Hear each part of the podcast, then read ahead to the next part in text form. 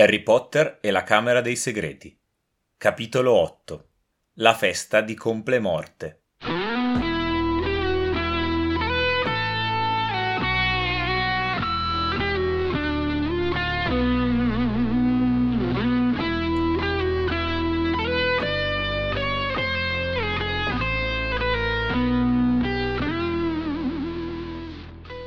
Cambiato qualcosa? L'avete notata? Abbiamo una nuova sigla! Benvenuti al Ghirigoro in versione Halloween!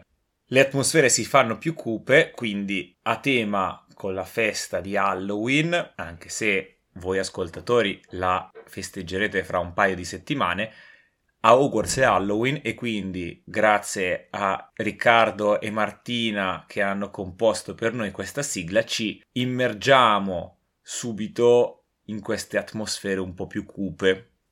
Abbiamo sentito una voce che parlava solo a Harry già nello scorso episodio, la risentiamo e non porta niente di buono, ma andiamo in ordine. Perché la festa che dà il titolo al capitolo non è una festa di un umano, perché nessun umano festeggerebbe mai la propria morte, ovvero non lo sa in anticipo, quindi non può invitare tutti Perciò abbiamo la festa di Nick quasi senza testa, ovvero Sir Nicholas de Mincy Porpington, il nostro fantasma di Grifondoro. Mi viene in mente una cosa. Perché ci deve essere un fantasma che rappresenta una casa di Hogwarts? Vabbè, comunque, queste sono le stranezze dei maghi come la polvere volante che abbiamo visto qualche settimana fa. Sir Nicholas de Mincy Porpington, ovvero Nick quasi senza testa, è in questo capitolo molto amareggiato e incontra Harry e inizia a chiacchierarci. Non è stato preso alla caccia senza testa e direi che, non ti offendere Nick, ma le motivazioni ci sono. Non... Anche se, perché un fantasma non si può troncare quello che rimane? Deve rimanere per sempre come era quando è morto? Oppure, quindi sono tutti vecchi? Non ci viene spiegato, quindi sono dubbi che saranno irrisolti perché Ovviamente il mondo magico ha la sua idea dei fantasmi che non è per forza uguale a quella di altri mondi fantasy. La vita da fantasma deve essere abbastanza strana in realtà ad Hogwarts perché non hanno nessun ruolo, a parte il professor Ruff Beans che insegna, gli altri fantasmi non hanno granché da fare, girano, chiacchierano ogni tanto con gli studenti, non si sa dove vivano, cioè dove muoiano dove stiano insomma i fantasmi. Però, però, però, ciò non eh, impedisce a qualcuno di loro a intrattenere rapporti, se non di amicizia, almeno cordiali, con gli umani, con i ragazzi della scuola. In questo caso, per esempio, Nick si dimostra molto leale con Harry, perché dopo aver chiacchierato un po', Harry viene beccato da Gazza, ovvero da Filch, che inzacchera tutto in giro, Nick invece convince Peeves o Pix in italiano, a buttare giù un armadio esattamente sopra l'ufficio di Gazza, così da far sì che Harry venga, diciamo, scagionato, ma perché Gazza c'ha altro a cui pensare. Mentre da Gazza, piccola parentesi, vediamo il suo ufficio, mi sconvolge anche che abbia un ufficio, alla fine pensavo avesse un posto dove viveva, e un posto dove teneva il materiale per pulire. Non so cosa gli serve una scrivania, se non appunto per fare i verbali di punizione e, e il suo luogo di odio per gli studenti. Scopriamo che Gazza, anche lui come Hagrid, non è diplomato, fa una sorta di CEPU, grandi scuole, una laurea per corrispondenza, qualcosa del genere per rimediare a questa sua mancanza, non so, non ha finito gli studi, non sappiamo ancora bene Comunque fa un corso per migliorare le proprie arti magiche. Lo scopriremo poi, sicuro.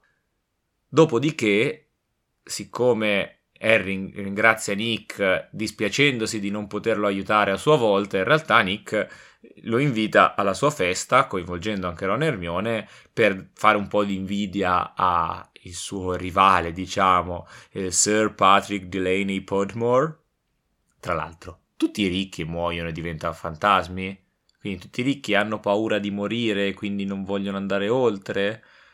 Oppure tutti i maghi che quindi hanno la possibilità di diventare fantasmi, in passato erano ricchissimi ed erano Sir perché riuscivano a farcela con le loro arti magiche, non lo so, tutti spunti di riflessione che butto lì, che mi vengono in mente al momento.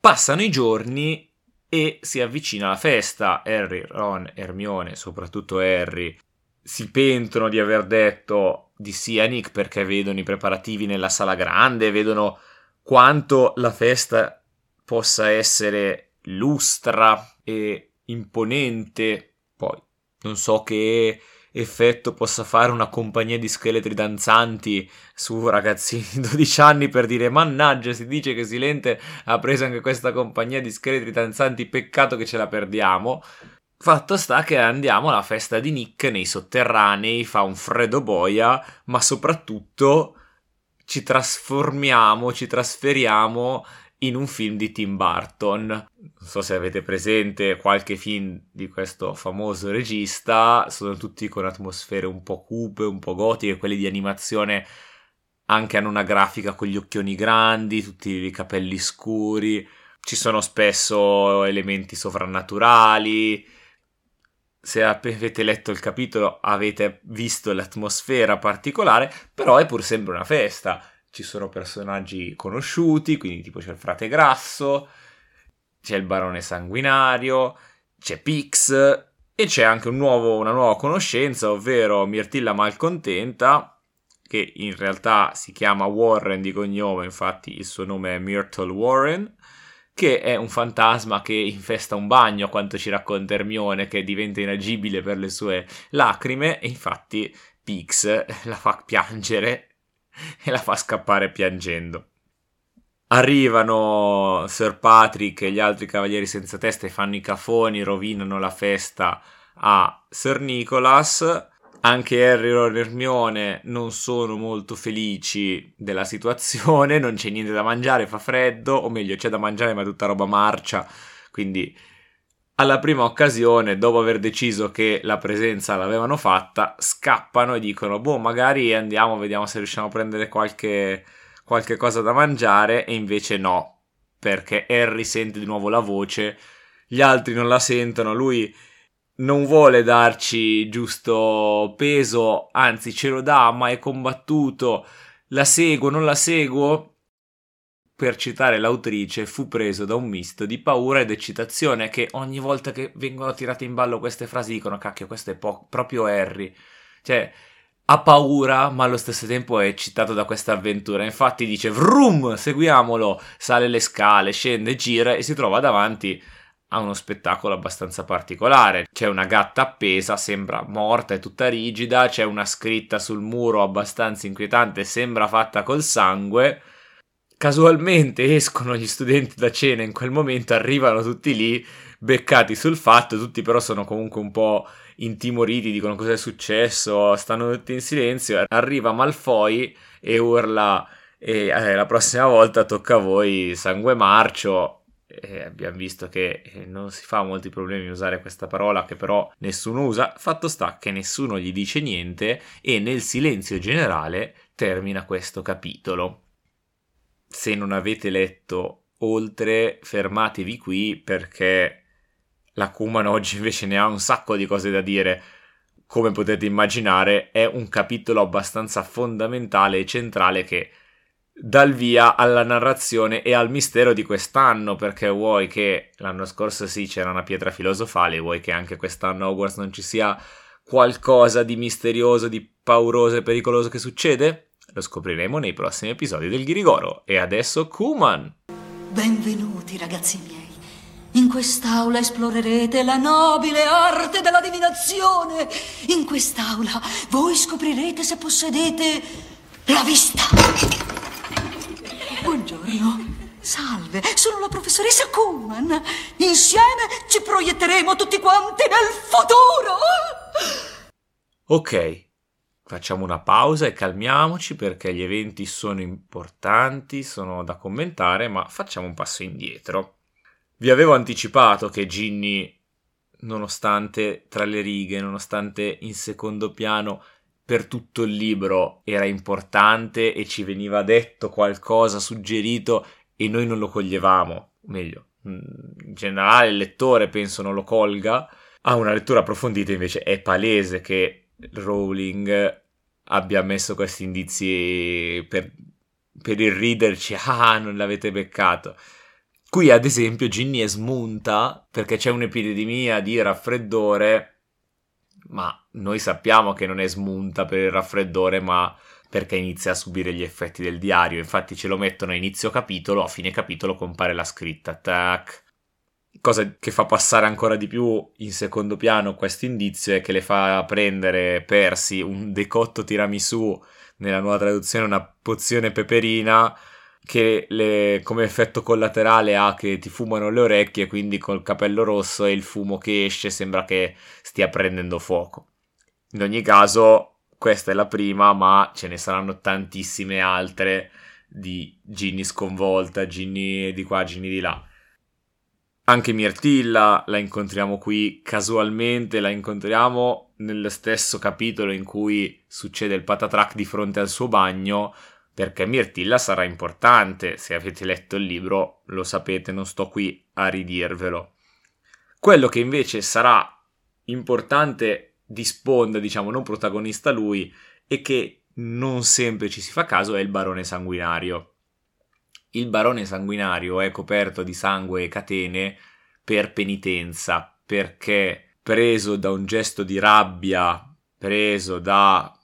no, diciamo, non è un gesto di rabbia. Si era arrabbiato che la, la tipa che voleva non lo, non, lo, non lo voleva, non lo contraccambiava e l'ha ammazzata e si è ammazzato per poi passare l'eternità a pentirsi e punirsi. La vittima di questo omicidio era Elena Corvonero, figlia di Corinna Corvonero, ovvero la fondatrice della casa Corvonero, che incontreremo verso la fine del settimo libro, nell'occasione in cui Harry sta cercando la tiara, il diadema perduto di Elena Corvonero, che ehm, Voldemort ha trasformato in un Horcrux. Anche lei è diventata fantasma ad Hogwarts, la chiamano la Dama Grigia ed è il fantasma di Corvo Nero.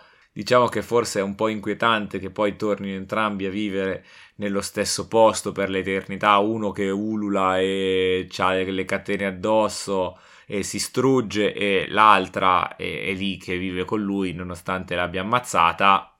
Vabbè, robe da fantasmi, non, non commentiamo oltre chiudiamo con un'altra roba abbastanza bubbola, nel senso che Harry sappiamo che parla serpentese, quindi sente i sibili, ma forse i pensieri addirittura del serpente, perché sennò tutti sentirebbero i sibili.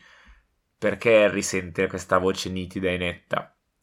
Perché probabilmente gli sta anche leggendo un po' nella testa. E quindi il secondo pensiero è ma che pensieri strani che fa un serpente. Nel senso che va in giro a dire che ucciderà le persone, che le squarterà, poi dice ti squarterò, chi squarti, chi trovi, va bene. Però questa cosa del pensiero parlata mi, mi sfugge perché effettivamente lui non sente il pensiero degli altri serpenti, ci parla. O col fatto che è comandato da Voldemort con la storia dell'Orcrux, eccetera, sono collegati, però non lo so, mi sono le cose che sfuggono, magari la Rowling non ci ha mai pensato alla storia del pensiero o voce, noi diciamo che legge nel pensiero del basilisco e che Basilisco fa pensieri belli strani perché passa la sua vita a pensare uccidere, uccidere, uccidere, uccidere. Noi invece pensiamo solamente a una cosa, ovvero che la puntata è finita, ma che fra una settimana ci vediamo nuovamente, quindi non siamo così desiderosi di uccidere qualcuno perché sappiamo che ogni sabato mattina alle 11 sempre qui ci sarà il Ghirigoro ad attenderci.